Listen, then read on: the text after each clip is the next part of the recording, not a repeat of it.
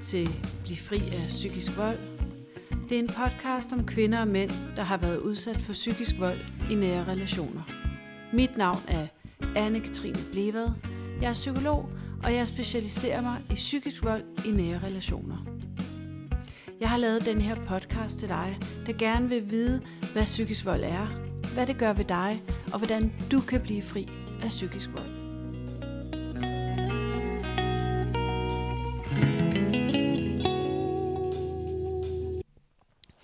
Inden vi går i gang med selve podcasten, så vil jeg gerne opfordre dig til at gå ind og anmelde og give stjerner. Det betyder noget for mig og gæsterne, men det betyder også, at podcasten kommer ud til flere. Udover det, så vil jeg også orientere dig om, at jeg har lavet et online kursus. Hvis du enten lever med eller har levet med psykisk vold, så har jeg lavet et online kursus til dig, så du kan blive klogere på, hvad det er, du har stået i, hvorfor det er svært at give slip på det og komme videre, og hvad du kan gøre for at blive fri.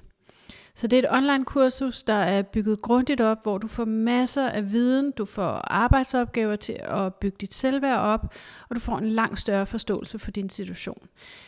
Der ligger link til online-kurset inde på podcasten, og øh, hvis du har spørgsmål, er du selvfølgelig altid velkommen til at kontakte mig. Online-kurset hedder Bliv fri af psykisk vold. Nu har jeg ikke andet at sige end øh, god fornøjelse med podcasten. Jeg håber, at øh, du kan bruge den. Nå, velkommen til Bliv fri af psykisk vold. I dag har jeg glædet mig rigtig meget, for jeg har Louise King med i studiet. Og øh, Louise har jeg kendt igennem mange år privat. Vi er gode veninder og øh, har været en hel del igennem. Og øh, vi har længe talt om, at vi skulle lave den her podcast. Er det ikke rigtigt, Louise? Det har vi. Og så nu det, lykkedes det. Ja, så dejligt at, at få det til at gå op. Ja, præcis. Mm. Så jeg tænker, Louise, inden vi går i gang, kunne du ikke øh, introducere dig selv? Kunne du ikke fortælle lidt om, hvem du er? Og... Ja, men øh, jeg er som sagt Louise King, og jeg har en praksis, hvor jeg hjælper primært kvinder igennem kriser, og, øh, og også mænd, men øh, har fokus på øh, individuelle sessioner og gruppeforløb, øh, hvor jeg øh, hjælper kvinder igennem den følelsesmæssige øh, udfordring, det er at stå i kriser, mm. og så i særdeleshed også det, vi skal tale om i dag, nemlig det, der er forældrefremmedgørelse. Præcis. Mm. Og jeg tænker bare lige at runde det her med mænd og kvinder i terapi, fordi at jeg får en gang imellem nogle kommentarer fra mænd, at de er frustrerede over, hvilket jeg fuldstændig godt kan forstå, at jeg ikke henvender mig mere til dem. Men jeg må så også bare sige, at det ved jeg ikke, hvad din erfaring er, at det er bare primært kvinder, der både henvender sig, der kommenterer, der interagerer. Det er, jeg har mænd i i min praksis og i min klinik, der kommer og henvender sig, og de er meget, meget velkommen, men, men det, er, det er bare primært kvinder, der henvender sig. Og det er jo ikke det samme, som mænd ikke er udsat for både psykisk vold, forældrefremmedgørelse og fysisk vold og seksuel vold, økonomisk vold, alle de her. Men det er bare primært kvinder, der henvender sig. Det er også det, jeg, øh, jeg oplever, og jeg, øh, Øh, I forhold til i hvert fald det her med forældrefremmedgørelse, der øh, oplever jeg også nogle gange, at der er behov for, at jeg øh, differentierer i kvindegrupper og, øh, og mandegrupper, fordi det opleves meget forskelligt mm. at miste øh, kontakten til sit barn, mm. som værende enten mor eller far. Mm. Så derfor differentierer jeg også lidt Øh, i forhold der kan også være noget tryghed gruppe. i det, tænker jeg. Ja, er det jeg arbejder rigtig meget med, med grupper med spejling i at øh, kunne genkende nogle af de følelser, vi har, mm. øh, og også nogle af de oplevelser, vi har, har haft, og som øh, de her kvinder, jeg arbejder med, har haft igennem deres forløb, øh, som måske er nogle retssager og forløb igennem det kommunale system og sociale system, som mm. kan være voldsomme. Mm. Og det kan være rigtig trygt at kunne spejle sig i, at det ikke er den eneste, der har oplevet. Præcis, og det tænker jeg, at vi skal komme lidt mere ja. ind på. Men jeg tænkte, om vi ikke lige skulle starte med at, at, at beskrive, hvad er din, sådan, hvad er din sådan, definition på forældrefremmedgørelse? Hvordan, hvad er det du sådan... Nej, jeg spoler lige tiden lidt tilbage. Jeg kunne faktisk godt tænke mig at spørge dig lidt om, hvad er det, der gør, du overhovedet er interesseret i det her med forældrefremmedgørelse? Mm. Fordi det er jo det er jo et voldsomt begreb, og ja. det er en voldsom problematik at kaste sig ind i.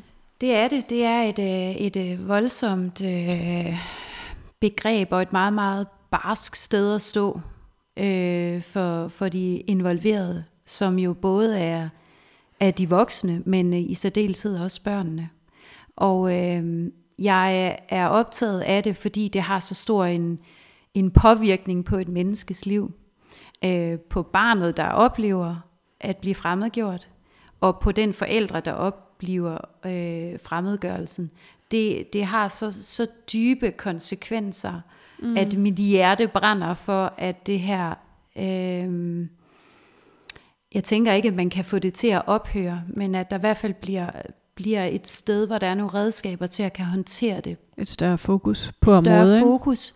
Jeg har valgt ikke at beskæftige mig med systemet som sådan. Det er der heldigvis nogle andre, der, der, der gør, øh, sådan så at det måske ikke er så let at lave øh, forældrefremgørelse, eller der kan blive sat ind tidligere. Så mit fokus er den følelsesmæssige påvirkning, fordi jeg oplever virkelig øh, forældre, der øh, nærmest opgiver livet, ja. fordi de mister kontakten til ja. sine, sine børn. Øh, og jeg har selv prøvet som barn at miste kontakten til en forælder, og den smerte og de konsekvenser, det har øh, langt, langt op i vores voksne liv, det er ikke, det er ikke småting. Mm.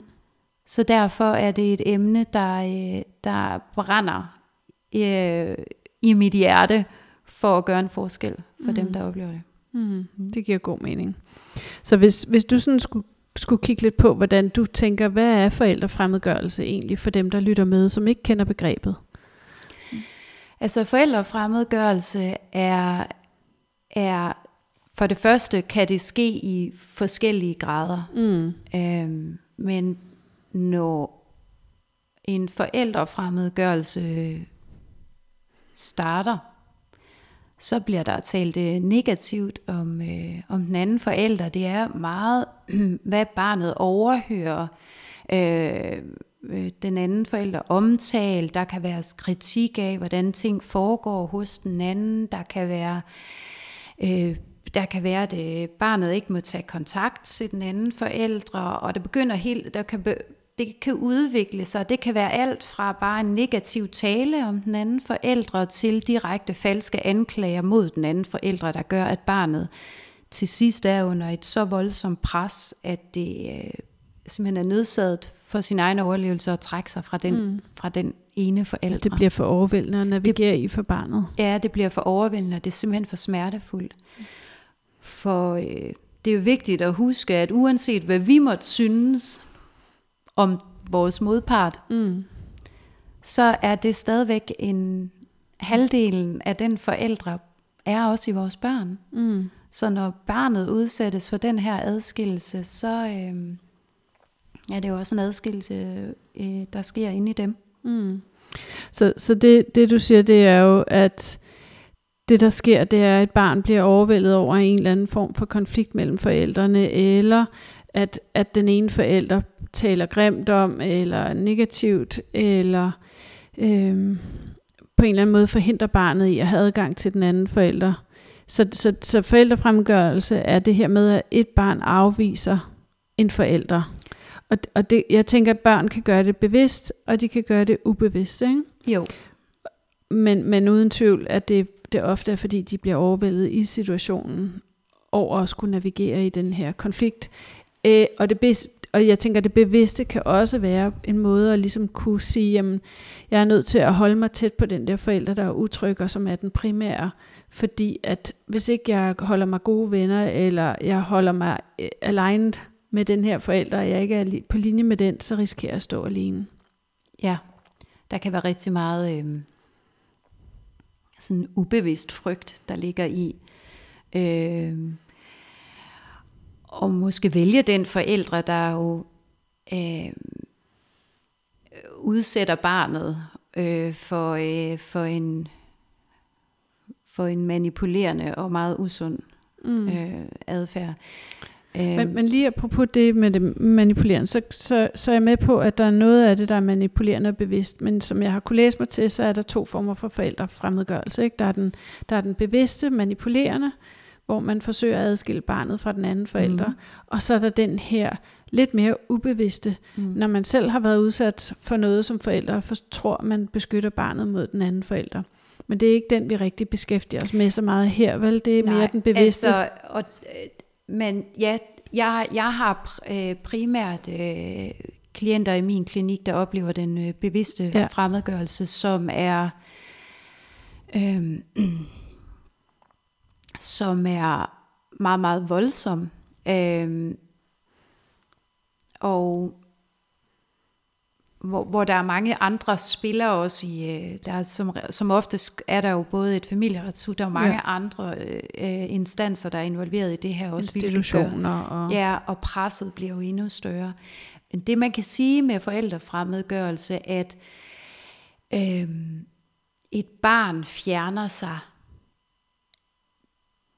stort set aldrig fra en forældre. Mm. Heller ikke en faktisk, vi, vi ser jo heller ikke børn, der er udsat for krænkende forældre, fjerne sig fra dem. Mm. Så når et barn fjerner sig fra en forældre, så, så, skulle, man undre sig. så skulle der gerne være nogle, en skole, eller nogle pædagoger, eller andre øh, instanser, der begynder at undre sig. Det er ikke normalt, at et barn trækker sig fra en forældre. Mm. Enig. Og, og det skal virkelig være et advarselssignal, også til de fag, fagpersoner. Mm.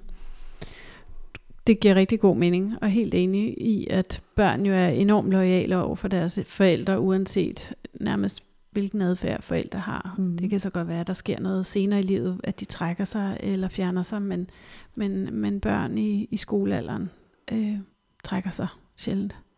Lige præcis, og øh, det jeg også oplever, det er faktisk, at tit og ofte, så er det, øh, det er faktisk den primære forældre, der pludselig kommer ind og oplever, at nu er det jo primært kvinder, jeg arbejder med, men det, er jo, det har jo været en, øh, en, en, den primære omsorgsgiver, der pludselig øh, mister en, en kontakt til sit barn. Fordi så, så tænker jeg, hvad, kunne, hvad, kunne, hvad er nogle af de eksempler, du møder i din praksis? Hvad, hvad kunne det være? Fordi vi talte lige før om, at, at det kan foregå på et kontinuum, altså det kan være i meget svær grad, og så kan det være i mildere grad. Øhm, og jeg selv har erfaring med den milde grad i forhold til, da jeg blev skilt, øh, det her med, at min datter ikke øh, ligesom måtte komme ned fra skuldrene og hilse på mig, hvis vi havde noget fælles arrangement på skolen. De måtte ikke, jeg måtte ikke tage kontakt til dem, og de måtte ikke tage kontakt til mig, når de øhm, var hos deres far. Ikke? Så, så det er jo den milde grad af det. Men, mm. men, men hvad er din egen erfaring med i din praksis med, med eksempler på, på forældrefremmedgørelse, Louise? Jamen, jeg, har, øh, jeg sidder nok med nogle af de rigtig voldsomme. svære og voldsomme sager, og jeg, øh, altså, jeg har kvinder i min praksis, der på, på flere år ikke har kontakt mm. til deres børn på grund af falske anklager, på grund af det høje konfliktniveau, på grund af, at øh, barnet er blevet øh, fortalt øh, usandheder øh, og blevet fraholdt kontakt øh, til ja, mor eller far. Og øh, jeg arbejder jo ind i alle de følelser, som der opstår i sådan en i sådan et forløb. Øhm, jeg arbejder med målet om at øh, få skabt sig et liv, der trods det fuldstændig urimelige og barske livsvilkår, det er ikke at have kontakt til sit barn, der stadigvæk så får et liv, der er værd at leve. Mm. Og det er en rejse, og øh, en indre rejse, man mm. som forældre er nødt til at tage på. Mm. Hvis nu man sidder og lytter med her, og er i tvivl om, om man selv er udsat for forældrefremmedgørelse, fordi jeg tænker, der er jo den meget sådan synlige, helt tydelige, ikke? At, at man ikke har kontakt til sit mm. barn, men, men der er jo også nuancer af det, den mm. der mere sådan subtile form. Har du nogle eksempler der, som du kan give udtryk for fra din praksis, så hvis folk sidder i tvivl om, hmm, er, jeg vide, om det er det, ja. jeg har været udsat for? Altså, kan det være, i, tænke, tale, begynde at tale grimt til sine forældre, overtage noget af retorikken. Og Ja, man kan begy- det kan være, at barnet begynder at stille spørgsmålstegn til, til den, du er, til dit arbejde. Det er tit så hører jeg børn, der bliver involveret i noget med økonomi. Øhm, altså de her ting, hvor, hvor, hvor, ja, i en, hvor, hvor, hvor du nærmest kan høre, øh, at der står en anden forældre øh, bag ved barnet. Øh, det er barnets egen stemme. Det kan være, at dit barn begynder at stille spørgsmålstegn til, til den person, du er. Til noget, du gør. Noget, du har gjort i dit liv.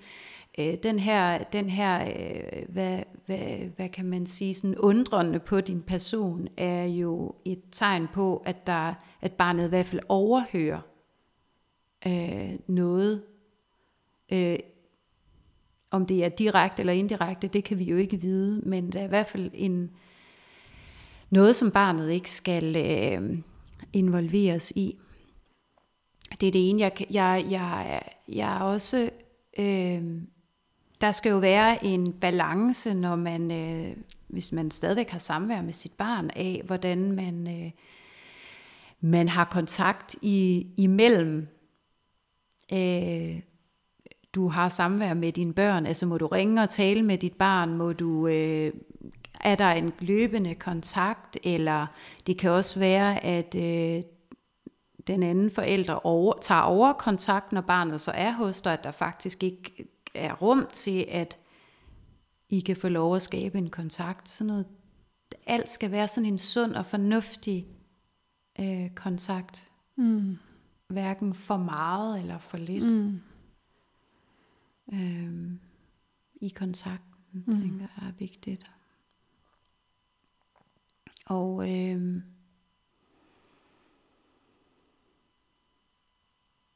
Hvordan reagerer de her møder? Det er jo primært møder, du, du møder i din praksis. Hvad er det, der kommer ind ad døren hos dig? Og hvilke type kvinder er det?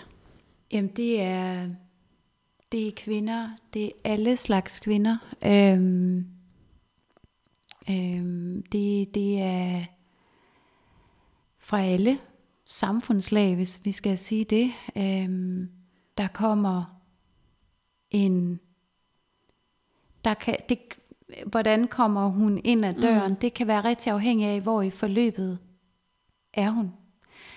Jeg arbejder, jeg har ligesom øh, sat mig ned og kigget på alle de her øh, kvinder, jeg har mødt i min praksis, og, og, og lavet sådan en, en øh, øh, syv øh, skridt, eller syv følelser, du går igennem fra det her begynder øh, og, og, og starte op til, at man faktisk kan leve et liv igen, der er værd at leve. Så det er lidt afhængigt af, hvor i det forløb er kvinden. Det kan være, at hun står midt i en retssag, øh, så er der en masse vrede, der er aktiveret, eller det kan være, at det er sorgen, der er den aktive. Og jeg, jeg navigerer altid ud fra, hvor er øh, hun følelsesmæssigt, eller han, og så arbejder vi ind i den følelse, der er der, og giver en forståelse for, øh, hvor den, hvor, hvorfor er du der lige nu, og hvordan kan du få den forløst. Jeg arbejder krop, sind og sjæl, og hvis, øh, hvis, hvis øh, sådan en krise får lov at sætte sig i vores system, så ender vi med at blive syge. Øh, det kan være både fysisk og øh, psykisk. Øh, vi, kan, vi kan miste så meget lysten til livet, at vi ikke har lyst til at være her længere. Mm, De kvinder har også mødt, mm, som har været og der og overvejet det som en, en udvej. Øhm, jeg oplever enorm skam, særligt som mor, fordi der et eller andet sted stadigvæk i vores samfund er en forestilling om, at der er der ingen gode mødre, der ikke har kontakt til sine børn. mm, Men det er der. mm, Og det er så skamfuldt, at jeg har kvinder, der ikke engang vil sige, at de har børn længere. mm. For de vil ikke konfronteres med, hvorfor du ikke ser dem. Og det er jo noget af det, der kan få store konsekvenser for ens sådan, altså fri bevæ- bevægelsesfrihed, hvis man kan sige sådan, det er at være sammen socialt med venner, det er at, at gå på en date. Hvordan fanden forklarer man lige, at jamen, øh, jeg har børn, men jeg ser dem ikke, Ja. øhm, uden at det vækker mistanker. Jeg tror, det er noget af det, jeg sådan har, har reflekteret over, og noget af det, jeg har mødt i min praksis, det er jo den der enorme ensomhed, det er at, at være i den her situation, fordi den nogle gange kan lyde så absurd øh, og uvirkelig for andre at forstå, så man står bare enormt alene, fordi at andre tror faktisk ikke rigtigt på, at det ah, er det ikke så slemt, og kan I ikke bare prøve at snakke sammen, altså kan I ikke bare gå ud og spise en middag, altså hvor svært kan det være? Ja. Den der sådan enorm misforståelse, der er i, at man på en eller anden måde ikke kan samarbejde med en, der ikke vil samarbejde. Mm. Det, det, det er enormt ensomt. Ja, det er enormt ensomt, og det er enormt skamfuldt, og det er og også skamfuldt. det, det er ja. derfor, jeg arbejder øh, rigtig meget ind i grupper. Mm. Små, trygge grupper. Fordi det at sidde med andre, der ikke stiller tvivl, der tror på din historie. om, at det er rigtigt, det du fortæller. Og jeg må bare sige, altså, øh, jeg, jeg kan, det, det, det, nogle gange så lyder det også som, jeg tror ikke engang, man kan filmatisere det her, fordi mm. så vil man tænke, det virkelig var fiktion. Mm. Men det er det ikke, og det er virkelig ekstreme ting, der foregår. Og du er ikke alene, hvis du sidder ude og oplever det der, det har jeg bare brug for at sige. Og det er så vigtigt at finde et forum, hvor du kan, kan blive mødt og få det her ventileret og få det ud af dit system. Blive mødt. Du er mm. virkelig ikke alene. Mm. Enig.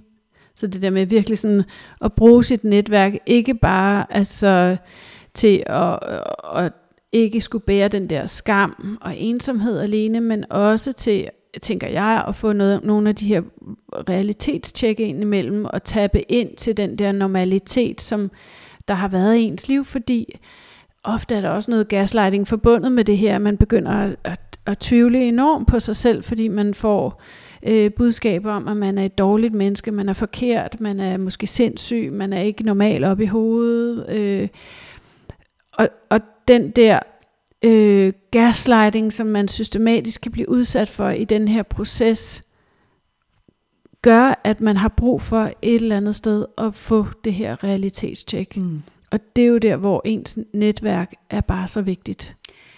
Det er rigtigt. Ja, det er så vigtigt at have et stærkt netværk, og du bliver jo ikke bare gaslightet af din, øh, din ekspartner. Det er jo desværre øh, heller ikke så gennemskueligt mm. øh, i systemet, så du kan jo føle, at, du, at du faktisk lige pludselig, så, så føler du måske heller ikke, skolen ser det. Der er jo, der er jo rigtig mange steder, hvor, du, hvor, du, hvor der kan være med til at aktivere din egen tvivl. Mm på dine forældreevner. Mm. Og når vi begynder at tvivle på vores egen forældreevner, og øh, særligt som mor, går vi jo gennem en kæmpe proces, når vi bliver mødre.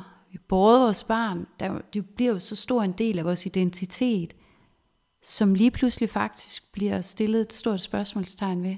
Så det er virkelig, virkelig, virkelig dybt mm. ramt det her. Og selvfølgelig det at miste det helt eller delvis kontakt til vores børn, er mm. jo så sorgfuldt. Mm.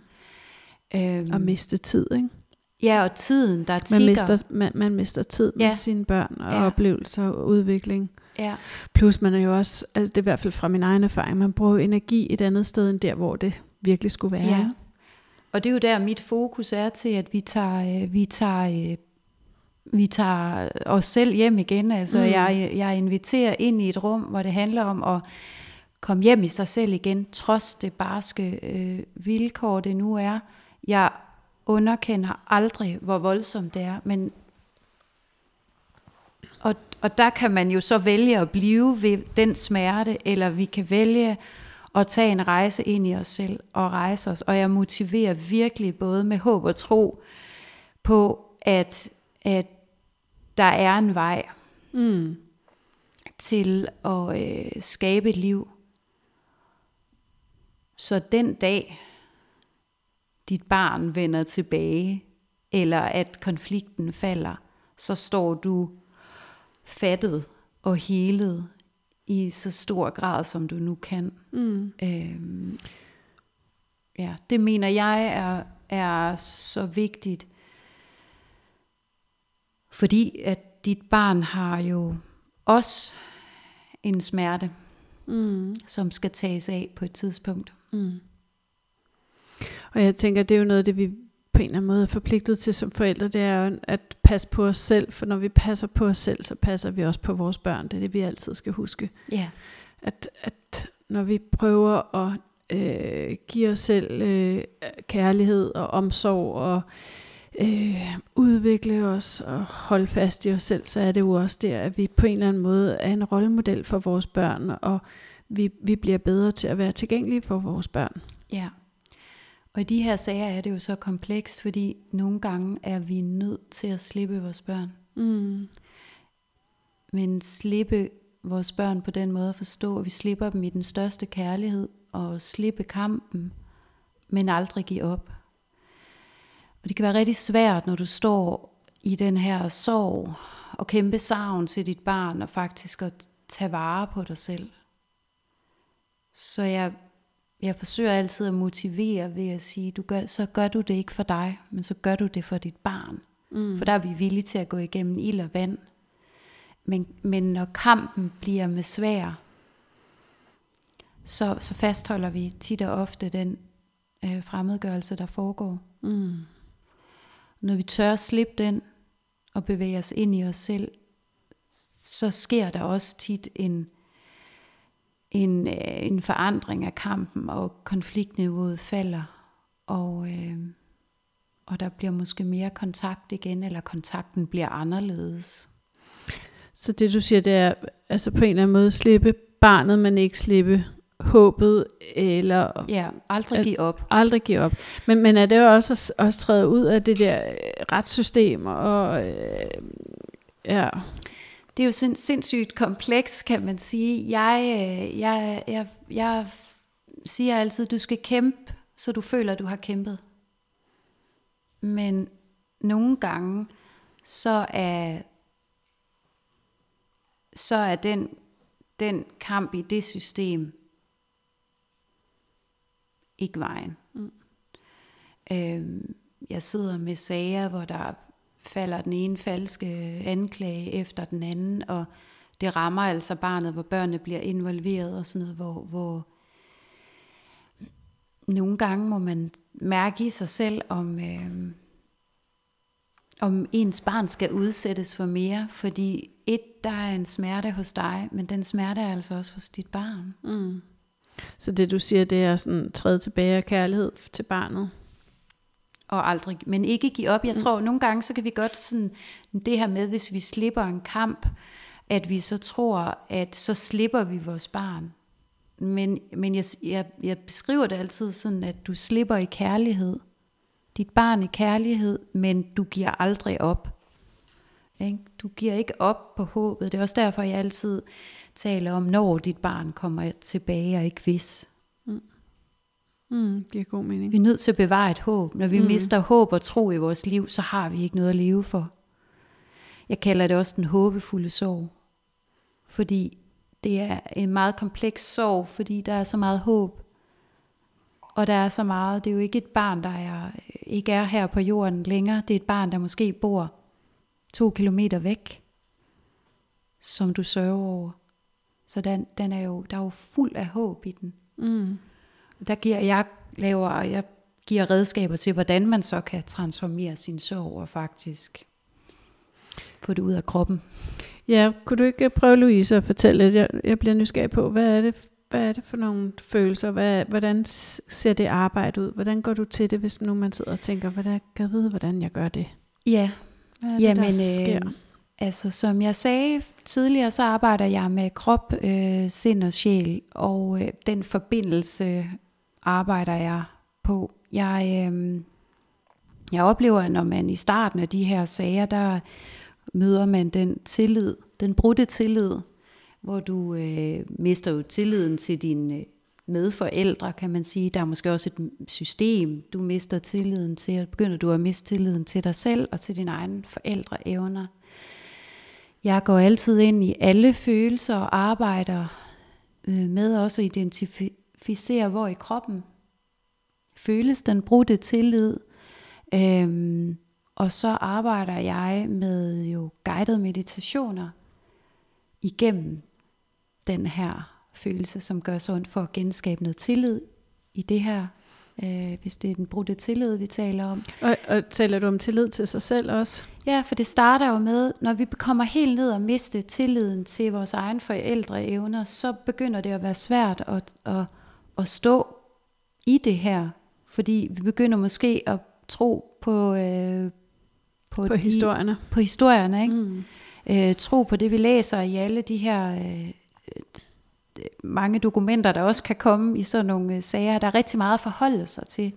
Så er det at troen på sig selv, det er der, det starter.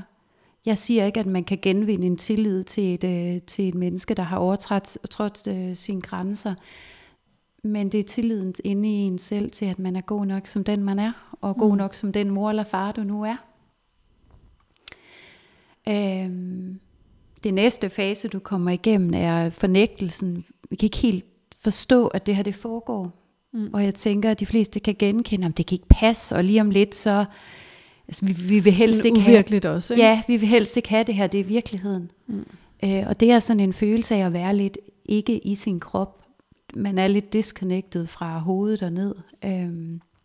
Og jeg tænker, der er også noget uvirkelighed i at have levet sammen med et andet menneske, der, der udsætter en som medforælder for det her, det kan jeg i hvert fald ja. selv huske, jeg oplevede, den der uvirkelighedsfornemmelse af, mm, kan det passe det her? Altså, ja, vi har og været gift af, og har børn sammen. Ja, lige præcis. Og så et er at udsætte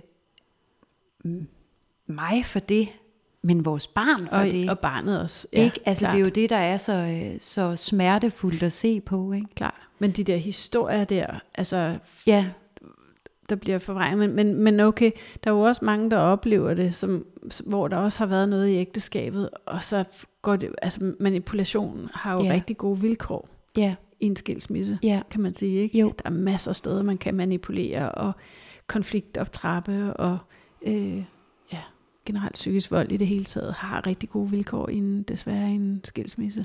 Ja, desværre, og, øh, og øh, man kan sige, jo flere, jo flere parter, der bliver involveret, Mm. jo flere, jo flere øhm, muligheder er der jo for at skabe historier. Ja. ja. Og, øh,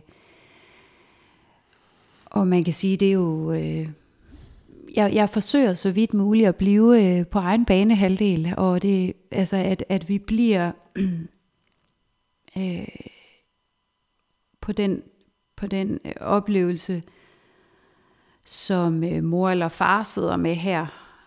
Øh, så vi prøver mindre at beskæftige, jeg prøver i, i, i, mine, i mine sessioner at beskæftige mig mindre med, mm. hvad far eller mor har gjort på den anden side af bordet, men, men mere arbejde med, hvad, kan vi, hvad, hvad har du egentlig af muligheder for selv at gøre en forskel i dig. Mm. Jeg bruger tit det her billede fra Bibelen, og nu er jeg ikke lige så god til at huske, hvem det nu lige var, men det her, vi kender den alle sammen med, med barnet, hvor der står den uægte mor og den ægte mor, ikke? Og det er jo en kærlighed at turde slippe det her barn, så det ikke bliver reddet over, som den ægte mor gør. Ikke? Og det er jo lidt det billede, man i kærlighed øh, nogle gange er nødt til at gøre for sine børn. Mm jeg har også en overbevisning om, at, at det barn, der faktisk tør også at, at vende den ene forælder ryggen, godt ved, at der altid er den kærlighed. Jeg oplever ikke, at det er, jeg oplever det, som jeg også sagde tidligere, det er jo tit en, en meget primær forælder, en meget omsorgs, den primære omsorgsgiver, der tit mister den her mm. kontakt. For når jeg arbejder med kvinder og mødre i det. Mm, klart. Så skab tillid til sig selv. Der er først den brudte tillid, og så kommer du over i den her fornægtelsesfase. Øhm, det er uvirkeligt, det forstår vi ikke. I alle, I alle de her syv step, som jeg egentlig går igennem, der arbejder jeg med øh, at identificere vores krops fornemmelse, når vi møder de her følelser, og så øh, guider øh, guide, lære at guide sig selv ud af det og igennem det. Øh, når man har været i fornægtelsesfasen, så begynder der tit at komme sådan en vrede, Øh, og frustrationens vrede, Og i vrede ligger der også en kæmpe, kæmpe kraft Mm. Til, at vi faktisk kan rejse os og holde ud. Og hvis man kan få aktiveret den, den øhm, kraft til at kan være noget, du kan bruge til at rejse dig op og måske kæmpe på en anden måde, så er det jo en, Der er noget energi i den. der er jo en, noget energi, der det gør, at vi kan holde til lidt mere, ikke? og vi kan, uh, ha, vi står her og holder, holder fast i os selv. Mm. Og øh, ja, kan, det, det er måske også lidt det tidspunkt, hvor der er højst sandsynligt, hvis der kører øh, retssager eller familieret, så er det der, hvor nogle af de ting også tit og ofte begynder at vise sig. Mm. Du faktisk har brug for kraften i den vrede der, ikke? den styrke, der ligger i det også. Når du lærer At at, skulle indgå i de her systemer, eller hvad? ja, at kunne Ja, ja, ja. holde til det, ikke? Jo. Det er jo Fordi ellers, umenneskeligt i sig selv. Det er jeg umenneskeligt. Øhm, og, skal, og skal det, og, og, og hvis man har prøvet at skulle i en retssag også omkring det, Og så er det sine egne børn, ikke? det, det er sine egne børn. En, det er jo ikke en cykel eller et Nej, eller andet. Det er ikke det, bare penge nej, eller noget, der er... materielt. Det, Ja. det er ens børn. Ja, det er ens børn, det er Det allerkæreste. er alt. og så er det dit, øh, dine forældre. Øh, din forældrerolle er jo på spil, mm. Ja, klart. og du kan helt miste den, ikke? Mm. Jo, det er meget så det vildt er at træde en, en meget, meget... Øh, altså, det, er- det er dybt inde øh, i os, vi bliver troet. Mm. Klart. Ja, ja. Det er jo voldsomt at træde ind i sådan en, altså i, i det system, Ja, når det er det mest dyrebare, som ja og vi ved, vi kender ikke udfaldet. vi kender ikke Øhm, udfaldet. Og, det, og så Og bevæger det er vi vel os. der, afmagten også kommer ind, ikke? Ja, så kommer vi hen i den her, det er det, jeg kalder sådan den der øh, øh, uvidshedens frygt. Det her med at sidde, ikke at vide, et, øh, hvor længe, hvor længe står det her på, og hvad sker der, og hvad bliver udfaldet, og hvordan, altså vi ved ikke noget. Mm.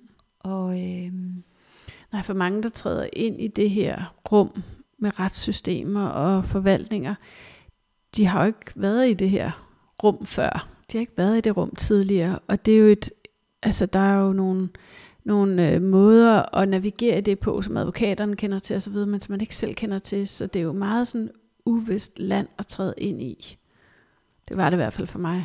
Fuldstændig. Øh, og det kan, jeg, det kan jeg også personligt selv genkende, den her, jamen, bare, bare det her med sådan helt praktisk, hvad skal der foregå? Ja. Altså, hvordan foregår Hvordan det? rummet, hvordan, ja, ser hvordan det ud? ser det ud? Og, øh, men det er en helt anden snak, det kan Ja, vi også tage en anden det. dag, fordi den, det har jeg faktisk også en, øh, et, en model på, hvordan man kan bruge det at gå ind i et retslokale øh, til at også frisætte sig fra nogle af de Mm. øh, svære ting, man kan have med i relationen. Men mm.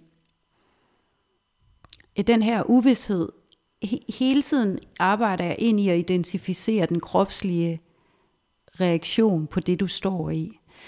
Og formålet med det, det er, at vi vil altid øh, måske genbesøge vores vrede og vores øh, opleve, at vores tillid bliver sat på øh, prøve og alle de her ting. Så jo mere vi kan genkende, og det er det, der sker i min krop nu, øh, og der kan jeg lige øh, gå ind i mig selv og lige gå igennem den. Jeg oplever altid, at jo mere vi kan tillade os selv at gå igennem de svære følelser, vi har, jo hurtigere kan vi transformere dem, og jo mindre bliver vi fysisk påvirket.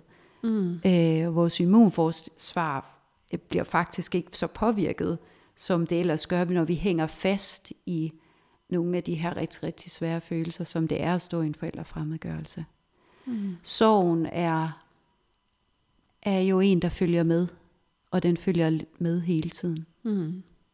Den, Den er jo vel også et, et vilkår, den er når et man vilkår, står i det her. Ikke? Jo. Altså det, der er jo en sorg med, En- som altid vil være der. en kæmpe sorg, og den føles, er jo for de fleste en, en meget fysisk Mm. påvirkning. Mm. Det vil jeg sige, det er nok den af de følelser, jeg arbejder ind i, som har den største fysiske påvirkning af systemet. Mm.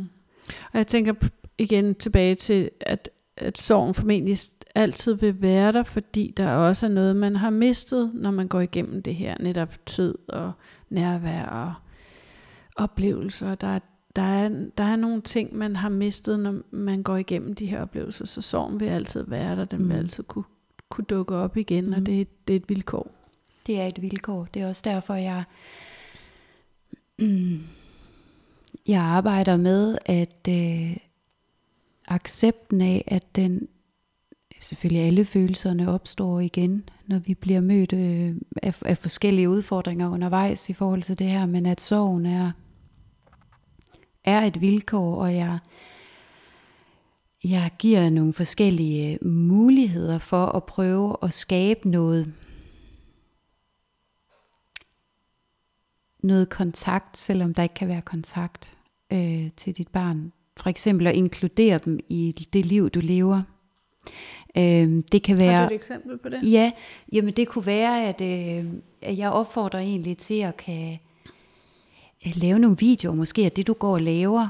Øh, så, så når barnet en dag øh, vender tilbage, eller kommer, eller hvordan det nu kommer til at forme sig, så, så vil, tror jeg, på en stor healing for barnet at vide, at det faktisk har været inkluderet. Det kan være, at øh, nu har jeg lige købt nye blomster ud til haven. Øh, det er de lysrød, det er din, øh, den farve, du godt kan lide, eller mm. sådan noget. Jeg, jeg, jeg, jeg, jeg, altså, at de har været til stede at de i har, bevidsthed. Ja, og at barnet faktisk visuelt det er ikke kan ude af syn, ude af tanke. Exactly. Der ja. Er, ja, fordi øhm, jeg har stor forståelse for, at man kan have et behov for næsten at fjerne alt, hvad der har med barnet at gøre. Det er for smertefuldt. Fordi det er for smertefuldt. Jeg tror, for barnets healing, uanset hvor gammel det her barn er, når det vender tilbage, skal huske på en ting. Vi kender ikke, hvad det er, dit barn er blevet fortalt. Om det er mor, der har fravalgt. Tit så ser jeg jo det, fordi en kvinde møder en ny mand, at det her det begynder at ske. Eller der kan være mange historier på, hvorfor at mm. mor ikke er der. Mor elsker dig ikke mere, eller far elsker dig ikke mere. Men jo mere vi kan lave nogle små dagbøger, kunne vi kalde det, hvor vi inkluderer barnet i det liv, vi lever, mm. tror jeg ubesinget på, er en kæmpe stor healing. Mm. Når de en dag kan se, at jeg var jo med. Mm. Selv når hun pottede planter på terrassen, mm. eller hvad det måtte være. Ikke? Mm. Så prøv at lave sådan nogle rum, hvor sorgen egentlig får lov at få en anden form. Mm. Hvor den ikke kun gør ondt, men hvor den egentlig kan blive en, en, et... Der er vel lidt håb i det også, ikke? Fordi jo. håbet er jo, at jeg kan dele de her ja. og du er dagbøger her. med mit barn i dag. Ja, præcis. Mm. Ja. Det er i hvert fald... Øh... Og så har jeg der er nogen, der synger. Der er forskellige måder at få forløst den her sorg, som er virkelig vigtig, ikke sætter sig i vores system. Mm. Hvad kommer efter sorgen, Louise? Jamen, så er vi øh, ved at være ved den tid, hvor det handler om, at øh, man begynder at acceptere det her livsvilkår. Mm. Jeg kalder det acceptens lys. Det er, når der begynder at komme lidt mere lys ind i din din hverdag igen. Og det kan lyde, afhængig af hvor du står på denne her rejse, kan det lyde, det kommer aldrig til at ske. Men heldigvis så, så gør det det altså for de fleste. Kommer det til at blive en accept af, når det er sådan her, det er. Mm. Øhm, der begynder at komme flere brudstykker af en, en, en lidt lysere hverdag. Det gjorde ikke helt så ondt i dag. Eller der begynder at komme sig mere ind af, det er jo sådan her det er, og hvordan mm. kommer jeg så, hvordan lever jeg så med det? Så noget med at acceptere tingenes tilstand, som de er ja. lige nu. Det er ikke sikkert, at de er sådan om en måned eller om et år, men, ja. men som det er lige nu, at prøve at få en hverdag til at fungere i det. Ja, og meget af det, som, øh, som der ligger i den proces der, det er simpelthen at, at ja, det er jo accept. Og hvordan accepterer vi ting? Det gør vi også nogle gange ved at give slip på nogle af de mm, forestillinger, vi havde om, hvordan tingene skulle være. Mm. Så de drømme, man kan have haft om, ja. hvad det vil sige at være forældre, og have børn. Ja, og øh, det kan også være, at vi havde forestillet os, hvordan det ville være, når vi så blev skilt, eller endelig blev skilt for nogens vedkommende, og så ser det bare ikke sådan ud. Så begynder sådan at acceptere, det er sådan her det er, og hvordan skaber jeg så mig et liv med de øh, vilkår. Og hvordan arbejder du med accepten? Hvordan når man til at acceptere? Fordi jeg det er jo noget, i virkeligheden handler det jo, der er jo noget tilgivelse i det, du beskriver her, mm. ikke? For, for når vi tilgiver, så, så på en eller anden måde, så accepterer vi ikke, at, jo, vi accepterer noget, der er sket. Det er ikke det samme, som vi ville synes, det var okay, det skete igen fremadrettet, men vi accepterer jo, at der er noget, der er sket. Og jeg tænker, hvordan arbejder du med det? For det kan jo være virkelig svært for nogen at sige, det kan jeg simpelthen ikke acceptere. Ja. Hvilket er forståeligt. Og, ja, og det, det forstår jeg også. Og det kan man sige, øhm, men du nævner det selv, tilgivelse er en, er en kæmpe stor faktor i at og øh, komme videre i sit liv. Jeg tror at nogle gange så kan man øh, så kan vi misforstå tilgivelse, at det handler om at vi så også accepterer og synes det har været helt okay hvad, mm. hvad vi har været udsat for. Det er det bestemt ikke Klart. i min bog. Øh, der handler tilgivelse om frisættelse af dig selv, og det handler en stor del også om tilgivelse af os selv. Præcis, det er en vigtig faktor. Ja, ja og, jeg, og energien i tilgivelse kan være rigtig, rigtig, rigtig smuk. Fordi jeg tror, når vi, når vi oplever det, at kunne, kunne overgive os til tilgivelsen, så oplever vi også en kæmpe stor frihed inde i os selv. Øhm, igen arbejder jeg med guided meditationer og meget øh, bevidsthed på krop, sind og sjæl, så vi, så vi simpelthen mm, jeg, jeg er nok lidt direkte ved nogle af mine klienter at sige, at prøv at du kan jo vælge at, at blive ved med at holde fast i den her virkelig smertefulde historie, og leve ud fra den. Det bliver bare et liv, der, der bliver på den mm, lave frekvens. Eller du kan vælge at sige, at med denne her historie rejser jeg mig op, og skaber jeg et liv, som måske for nogle ting om, hvordan kan hun det? Eller hvordan kan han det? Men det kan man godt. Vi, der bor altså en kraft i os, der er større end, end vi nogle gange selv tør tro på. Og turde gå ind og tillade os selv et liv, har, er ikke det samme som at sige, at jeg accepterer det, der er sket. Mm. Fordi det, det er, er ikke acceptabelt, og det er ikke okay, men det er nu engang sådan, det er. Mm. Og jeg tænker lige præcis i det, du siger lige der, der, der kan dilemmaet jo også være, jamen, øh, hvordan kan jeg have det godt? Hvordan kan jeg gøre ting? Kan jeg tillade mig selv at være glad? Det er jo også en sorg, er ikke? Kan jeg tillade mig selv at være glad, eller gøre et eller andet, der er godt for mig? Fordi bør jeg gå rundt i den her smerte hele tiden? Ja. Yeah. Og der tænker jeg jo i virkeligheden, at det er jo, så er vi tilbage til det der med, hvad er det, vi også signalerer til de der børn. Mm. De kan også bedre slippe os. Det er også mindre at være i, være, være, blive trukket i fra, fra begge ender, kan man sige, af, af forældre. Hvis vi, hvis vi også viser dem, det er okay. Ja, at de også må faktisk få lov at, at de må at faktisk være glade også, i præcis, deres liv. Ikke? De er trods alt præcis, stadigvæk børn. De skal ikke gå og smerte, fordi de tror, at vi smerter, men at, at man ligesom giver dem lov til også ved at vise, at det er okay. Ja, og det jeg tror, der, der også sker, når vi, når vi tillader os at tabe ind på en højere frekvens, som jeg jo, at det jeg også kalder det, at, at vi bliver gladere, øh, gør det også mindre problematisk for barnet at vende blikket over mod os igen, fordi risikoen for, at de kommer til at bære noget af den smerte, den er altså bare meget mindre. De kan jo ikke holde til mere. De, de står i rigelig pres. Mm. Og det er jo, det taler også i forlængelse af noget, jeg tænker, i hvert fald noget, jeg arbejder meget med, der er vigtigt, det er jo det her med virkelig ikke at inddrage børnene i konflikten. Altså, en ting er, hvad der sker over i den anden lejr. Det kan man ikke gøre så meget ved. Men man kan i hvert fald gå foran selv holde stien ren og være ordentlig. Mm. Og lade være med at inddrage børnene i konflikten eller den vrede. Mm. Og virkelig prøve at flytte fokus, hvis man så har kontakt med sine børn indimellem. At det er nærvær, det er varme, det er omsorg, det er kærlighed, mere end det er vrede og øh, bitterhed, der skal fylde øh, imellem jer. Det, det er rigtig, rigtig vigtigt, og det er i virkeligheden, øh, det er i virkeligheden tænker jeg, en, en hel podcast for sig selv, fordi der er jo noget, når, når kontakten så bliver gen, genetableret, så er der jo også en rejse i det, at, øh, at, at om, om man må virkelig starte i det små. Mm. Altså det her med, hvordan, hvordan genetablerer man i virkeligheden mm. en kontakt og en relation, ikke? som har været så brudt og været så påvirket af måske rigtig mange mm, usandheder også. Ikke? Mm, klart.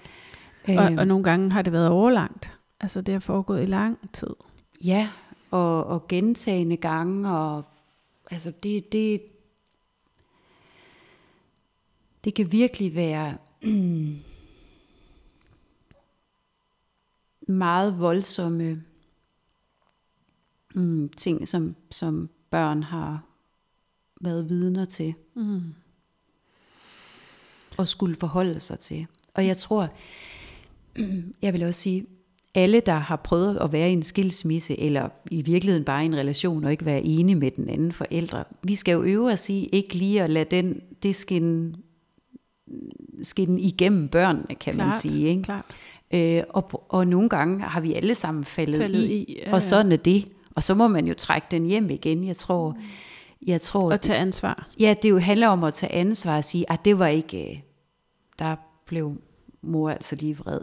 Øh, det var ikke berettet. Eller hvordan man ligesom tager ansvar for det, vi, vi kommer til at sige. Jeg, jeg, jeg ved også, at nogen, det kan være rigtig svært, når du bliver mødt af, fra dit barn af nogle af de her beskyldninger. Mm at man, man vil, man har jo, man, det kommer måske så meget bag på en, at man med det samme kommer til at forsvare sig, eller sige, det har jeg da aldrig gjort, eller det, og det er helt naturligt. Det kommer vi også til en gang imellem, hvor, hvor man kunne sige, Nå, hold da op, det var da, man kan have nogle andre tilgang til det, hvor det ikke bliver at mm. rigtigt eller forkert. Mm. Og spørge, hvordan var det for dig at høre? Ja, altså, lige præcis. Engagere barnet måske i en dialog, frem ja. for at at, at fylde din egen holdning over på barnet, eller din egen oplevelse ja. over på barnet, så barnet også skal, skal bære det. Skal bære den, og når, mm. når far siger det, mor siger mm. det, øh, det står i hver sin lejr, ikke? man mm. skaber sådan lidt mere, hvis man forestiller sig et blødt bånd imellem de to huse. Mm. øhm, det er vigtigt. Noget af det, jeg, noget af det, jeg sådan tænker, der også kan komme træde frem i en forældrefremmedgørelse og en konfliktsag, det er jo konkurrence. Ikke? Altså, det jeg sådan ofte hører, det er jo, at den ene forælder har mulighed for at købe børnene, hvis man kan sige det sådan mm. i situationstegn, og den anden forælder ikke har de samme ressourcer. Og noget af det, jeg sådan tænker i den, og jeg vil gerne høre dit take på det bagefter, men, men det, jeg, det jeg sådan umiddelbart tænker, det er jo det der med, lad være med at konkurrere. Træd, træd simpelthen ud af den konkurrence, og kigge i, i stedet for på, hvad er det for nogle værdier, du har i forhold til det at være forældre, og så dyrk det. Mm. Er det omsorg, er det nærvær, er det empati, stabilitet? Og det er ikke sikkert, man får øh, resultater med det samme, men det er, det er noget med at have de lange lygter på. Yes. Og, og det kommer tilbage til en senere hen, men, men, men lad være med at prøve at konkurrere i, i det øh, materielle, hvis man ikke har muligheden for det. Prøv at holde fokus på, hvad er det, der er det vigtige? Hvad er det for nogle værdier, du har i forhold til at være forældre? Jeg kunne ikke være mere enig. Jeg tror, det er så vigtigt at holde fast i sig selv. Og, øh, og virkelig øh, stå ved den forældre. Simpelthen blive hjemme hos sig selv. Ja, blive hjemme hos sig selv. Ja. Og det, være den forældre, man gerne vil være. Mm. Også i sagen øh, hvis der kører en familieretssag eller noget. Det kan være rigtig øh, fristende mm. at hoppe på mm. øh, vognen. vognen af beskyldninger. Øh, jeg siger altid, husk nu, dit barn en dag kan sidde og læse det her. Og som du siger, så er det jo højst sandsynligt ikke lige nu, du høster frugten af at være et ordentligt menneske. Men jeg, jeg er sikker på, at det gør du altså på sigt. Fordi at børn ser jo og fornemmer jo os. Og ved jo godt, hvem der i virkeligheden er konfliktoptrappende eller ej. De, op, de, de fornemmer ofte mere, end vi lige det er det. tror, ikke? Så jo mere vi tør stille os uden for kampen, jo stærkere bliver vi. Mm. Jeg plejer at... Øh, jeg har faktisk lavet en lille visualisering omkring det. Jeg tager sådan en konflikt som værende sådan en stor øh, tornado. Og vi flyver rundt i tornadoen med alle konflikterne og beskyldningen, og vi det kører rundt og kører op og ned. Og der er kun et lille skridt, så står vi inde i orkanens øje, eller tornadoens øje, hvor der er fuldstændig stille. Og nogle gange, når vi tør stille os derind og bare være stille et øjeblik, og kigge ud på alt det, der foregår, så ser vi det lidt i et andet lys. Og vi kan også se, hvor vi selv er, hvor, hvor ryger, kommer vi til at ryge ind i denne her øh, storm, som er helt naturligt, at man kommer til at gøre. Men jo mere vi kan prøve at centrere os selv, så vi faktisk kan stå fra et sted, hvor der er ro, jo stærkere står vi for vores børn, og jo stærkere står vi for os selv, og jo, jo jeg, jeg, jeg tror virkelig på, at det på sigt giver den helt sande relation. Mm. Og en, Det er en god point. En, en fin måde at beskrive det på. ja, altså jeg, jeg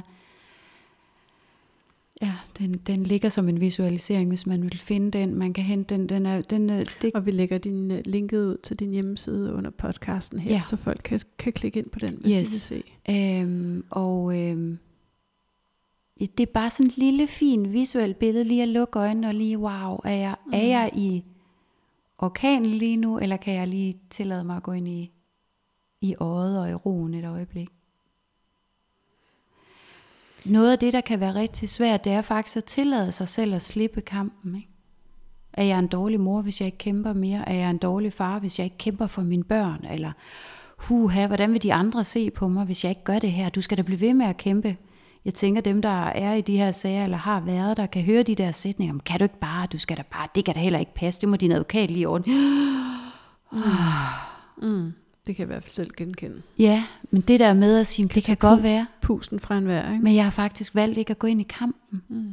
Det gør, at jeg får det bedre ind i. Jeg tror på, det gør, at mit barn får det bedre ind. Måske min modpart faktisk også bliver lidt mere mild, Mm. når der ikke er en, Mm. en og- der sparker bolden tilbage. ikke? Eskalere. Ja. Mm. Til sidst, der øh, arbejder jeg altid ind i den nye tid, kalder jeg den. Så hvordan lever vi så med, med det her livsvilkår? Altså, når, hvordan kommer vores liv til at forme os? Og der arbejder jeg øh, altid med mine klienter i at øve os i, når vi bliver mødt i sorgen, eller vreden, eller alle de her følelser, som vi jo helt sikkert kommer til at genbesøge. Hvordan kan vi, bes- hvordan kan vi genbesøge dem, og så hurtigt tabe videre til at leve livet? Øh, et liv igen, der ikke er et overlevelsesliv, men faktisk et liv, der er levet. Og den tilladelse i at, at leve. Mm. Give sig selv lov til at leve. Og jeg tænker, det er jo noget af det, der, der sådan kan være vigtigt. Det er jo det der med at finde noget at være taknemmelig for. Noget, altså finde glæde i de små ting. Der er altid noget, man kan finde glæde i. Og jeg ved, du ligesom jeg bruger naturen enormt Mm. meget til at restituere og øh, komme hjem til dig selv. Og, og man, man kan altid finde glæde i, i noget i naturen, eller andre små ting i hverdagen, man kan være taknemmelig for. Så enig, og så tror jeg, det er vigtigt at have sin, øh, virkelig være, være, have fokus på at have nogle mennesker omkring mm. Sig, som, øh, som kan rumme den rejse, du står i. Og det kan være, Og det er faktisk ikke nødvendigvis så nemt at finde. nej, og det er derfor, jeg jo, øh, altså, jeg netop har, la- har lavet grupper, Fordi mine klienter begyndte at sige, kan vi ikke, kan vi ikke lave nogle, kunne du lave nogle grupper? Mm. Jeg vil gerne møde nogle andre, hvor det er tilladt at ringe og sige, i dag gør sorgen simpelthen så ondt. Eller øh, jeg har også en, øh, en, øh, en Facebook-gruppe øh, at, til, til øh, ja, hvor, hvor man kan komme ind i som en lukket gruppe, hvor man kan få lov at udtrykke sig, øh, om, når man oplever de her ting. Altså have nogle forumer, hvor det er tilladt. Mm. Fordi hvis folk udefra ikke har oplevet det, mm. så er det virkelig... Præcis. Det, kan, det kan jo næsten, som vi også startede med at sige, i virkeligheden virke som en historie. Ja. Noget, der er usandt. Ja. Det kan være for vildt til at være Det er sandt. simpelthen for vildt til, det kan Absurd. da ikke passe. Ikke? Og, og det man skal huske, det er jo, at ens ekspartner jo godt kan se helt normal og være fuldstændig velfungerende udad til, men, men der kan foregå rigtig meget, som andre ikke ser. Og, og den der dobbelthed i det, den, den, det er jo virkelig noget af det, der kan sådan gøre, at man mister fodfæste fuldstændig, ikke? fordi man har ikke nogen steder at læne sig hen Mm. til at få det der virkelighedstjek. Ja, ja, ja, så kommer den tvivlen igen, ikke? Ja, præcis. Og så, og så kører hele, Mm. hvad hedder det, øh, tilliden, og så kører hele øh, dynen en gang til. Præcis. Hvorfor det er så vigtigt, at vi, at vi altså det, det er et indre arbejde. Mm. Det, det er ikke, der, er ingen, der er ikke en pille, der kan fikse det. Der er ikke, der er ikke nogen, der kan knipse tre gange med fingrene, så er det her ordnet. Det, det er en rejse, man tager på og øh, med sig selv. Og det er muligt, Mm. det vil jeg bare sige. Mm. Jeg, Det- Det har du set. det har det, jeg, er, det er muligt at rejse sig igen. ja, Og få faktisk et liv, som kan være ja, værd at leve. værd at leve. Ja, Men det er jo ikke det samme som, at det ikke rammer ind imellem. Det, det, det er jo også det, Nej. du siger, ikke? Og Jeg det skal, også, man, det noget det skal man huske på, ikke? Ja. Altså, at, at det er glemt af...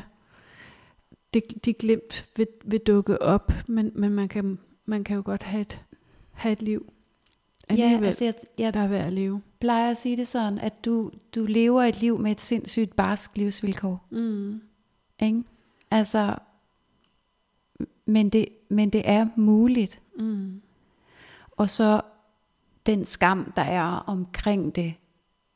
Jeg kan sige det, Brené Brown, som jo siger jo så fint, at øhm, skam kan ikke leve, overleve empati. Mm. Så når vi bliver mødt af andre, der ved, hvad vi taler om, mm. som faktisk, og du bliver mødt med empati, ikke nogen, der ønsker at fikse dig, men bare bliver mødt med forståelse. Det kan altså magi. Mm. Det er jeg bare nødt til at sige. Det healer virkelig sjæle. Ja, for skam for ilt og næring af at blive for tid. Jo mere vi... Men, men når vi, når vi øh, taler med andre og bliver mødt, så går luften af ballonen, Mm. og så får skammen ikke levevilkår, og det forsvinder mere og mere. Ja. Enig. Og det er jo bare tit, så er det jo... Når skam opstår, den, der skal i li- virkeligheden ikke ma- meget til Mm. Af, af et andet menneskes empati, eller en empati, vi lærer og kan give os selv, Mm. når vi, når vi bliver ramt. Så det er måske i virkeligheden også et, et opråb til nogle af dem, der er pårørende til nogen, der er udsat for forældrefremmedgørelse. At den her podcast måske også kan bruges til, hvordan kan man møde et andet menneske, øhm, der er udsat for forældrefremmedgørelse. Ja. Møde dem med omsorg, prøve at lytte til deres historie, validere, at det er svært at gå igennem, stå til rådighed, være tilgængelig. Jeg, øh, jeg plejer altid sådan øh, starte med, at, øh, at øh, mine klienter lidt kigger på, hvad er det for nogle mennesker, jeg har omkring mig. Når vi har en, øh, en, en tribe, kan vi kalde det det, så, øh, så er der nogen, der er rigtig gode til, vi er rigtig gode til forskellige ting. Det kan være, der er en, der er skidegod til at fylde fryseren op med mad. Mm. Det kan være, der er en, der er rigtig god til at læse alle de her papirer, fra, øh, der nu må dumpe ind i e-boks. Jeg tror, de fleste, der sidder og lytter med, hvis de står i det her, kender det der, Ja, fuldstændig. det er e-boks. Sms. Eller, ja, ej, det er borger.dk, eller vi, vi kender nærmest, vi kan, mm. det kan reaktivere så Og af meget. en eller anden grund kommer det altid lige, inden man skal sove. Ja, og tit i weekend. Jeg ved ikke, ja. Ja. om de sender ud sådan fredag aften, så ligger det, det bare lørdag morgen. Ej, okay. Hele nå. systemet går bare i alarmberedskab. Det og man er næsten nødt til at have det været åbnet og læst ind.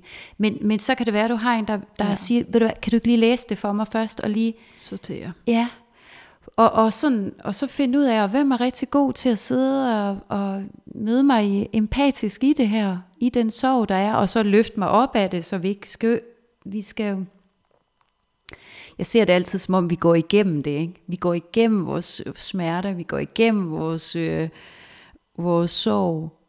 Altså, det, det er måske meget det her, vi går igennem ild og vand for mm. os selv også. Ikke? Vi går igennem ild og vand for vores børn, så vi er nødt til at bevæge mm. os. Tingene skal være i en bevægelse, som de jo også siger i buddhismen, at alt er i bevægelse. Det skal vi også huske. Mm. Der er ikke kun mørke. Der kommer også lys igen. Og, og nogle gange er vi nødt til at gå igennem bålet og mærke den brændende grund under os, mærke smerten for vejen udenom, som kan umiddelbart virke som den lette, den undgående. Det er ofte en længere vej, og den heler bare ikke. Nej. Og det, det er jo sådan, det synes jeg også er et meget fint billede. Ja, der det er man kan være billede. nød, Man kan være nødt til en gang imellem at gå igennem det der brandvarme bål. Ja, og det er et sindssygt godt billede, så når vi går igennem bålet, ikke, så, øh, så healer vi, og vi, øh, vi skaber rum og plads til, at der er noget nyt, der kan opstå. Og det er i virkeligheden, det er jo de her guidede øh, meditationer gør, det er, at vi går igennem det brændende bål.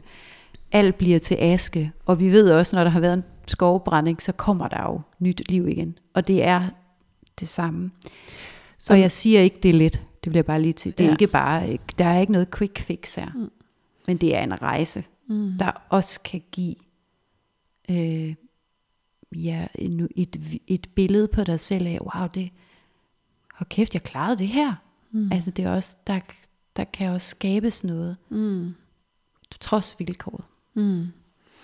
Så med det, Louise, med at gå igennem ilden og give plads til noget andet, og det er selvfølgelig ikke ren bogstaveligt, det er visuelt. Ej, du skal ikke ud og gå igennem. Nej. Så tror jeg, at jeg, jeg lige så stille vil begynde at runde Mm. af. Det har været rigtig dejligt at tale med dig og lytte til, til din historie, fortælling omkring, hvordan du arbejder med forældrefremmedgørelse. Jeg ved, det står dit hjerte meget nært, Mhm. og, øh, og, øh, og du brænder for det. Og, og, og jeg, jeg tænker, det kan være vigtigt lige at sige her til dem, der lytter med, at, at det her, det er jo det er jo en måde at anskue det på. Der kan være masser af andre måder at anskue det her med forældrefremmedgørelse på, men det her, det er bare en måde, som vi godt kunne tænke os at præsentere jer for. Og jeg tror, noget af det vigtige formål med vores podcast her, det er jo netop at udbrede den her oplevelse af, at sidder du derude og, og, og oplever det her, så er du ikke alene, så Mm. er der rigtig mange, der oplever det her Ja, og der er hjælp at hente. Øhm, og der er forskellige måder at tilgå det på, og, og her har du fortalt om din måde at, ja, at, at arbejde med følelserne og bruge meditation som et aktivt værktøj til at komme mere hjem til sig selv og Mm. skabe et liv for sig selv, så man får noget kvalitet på trods af, at man går igennem et meget voldsomt livsvilkår. ja. Mm. Og at øh, og man kan, vi kan jo tale mange timer omkring det her. Det er jo et meget, meget bredt og vidtfavne, og der Mm. er barnets perspektiv. Der er masser af veje i Der er det. masser af veje i det, og det her det er jo bare sådan en lille brudstykke af det.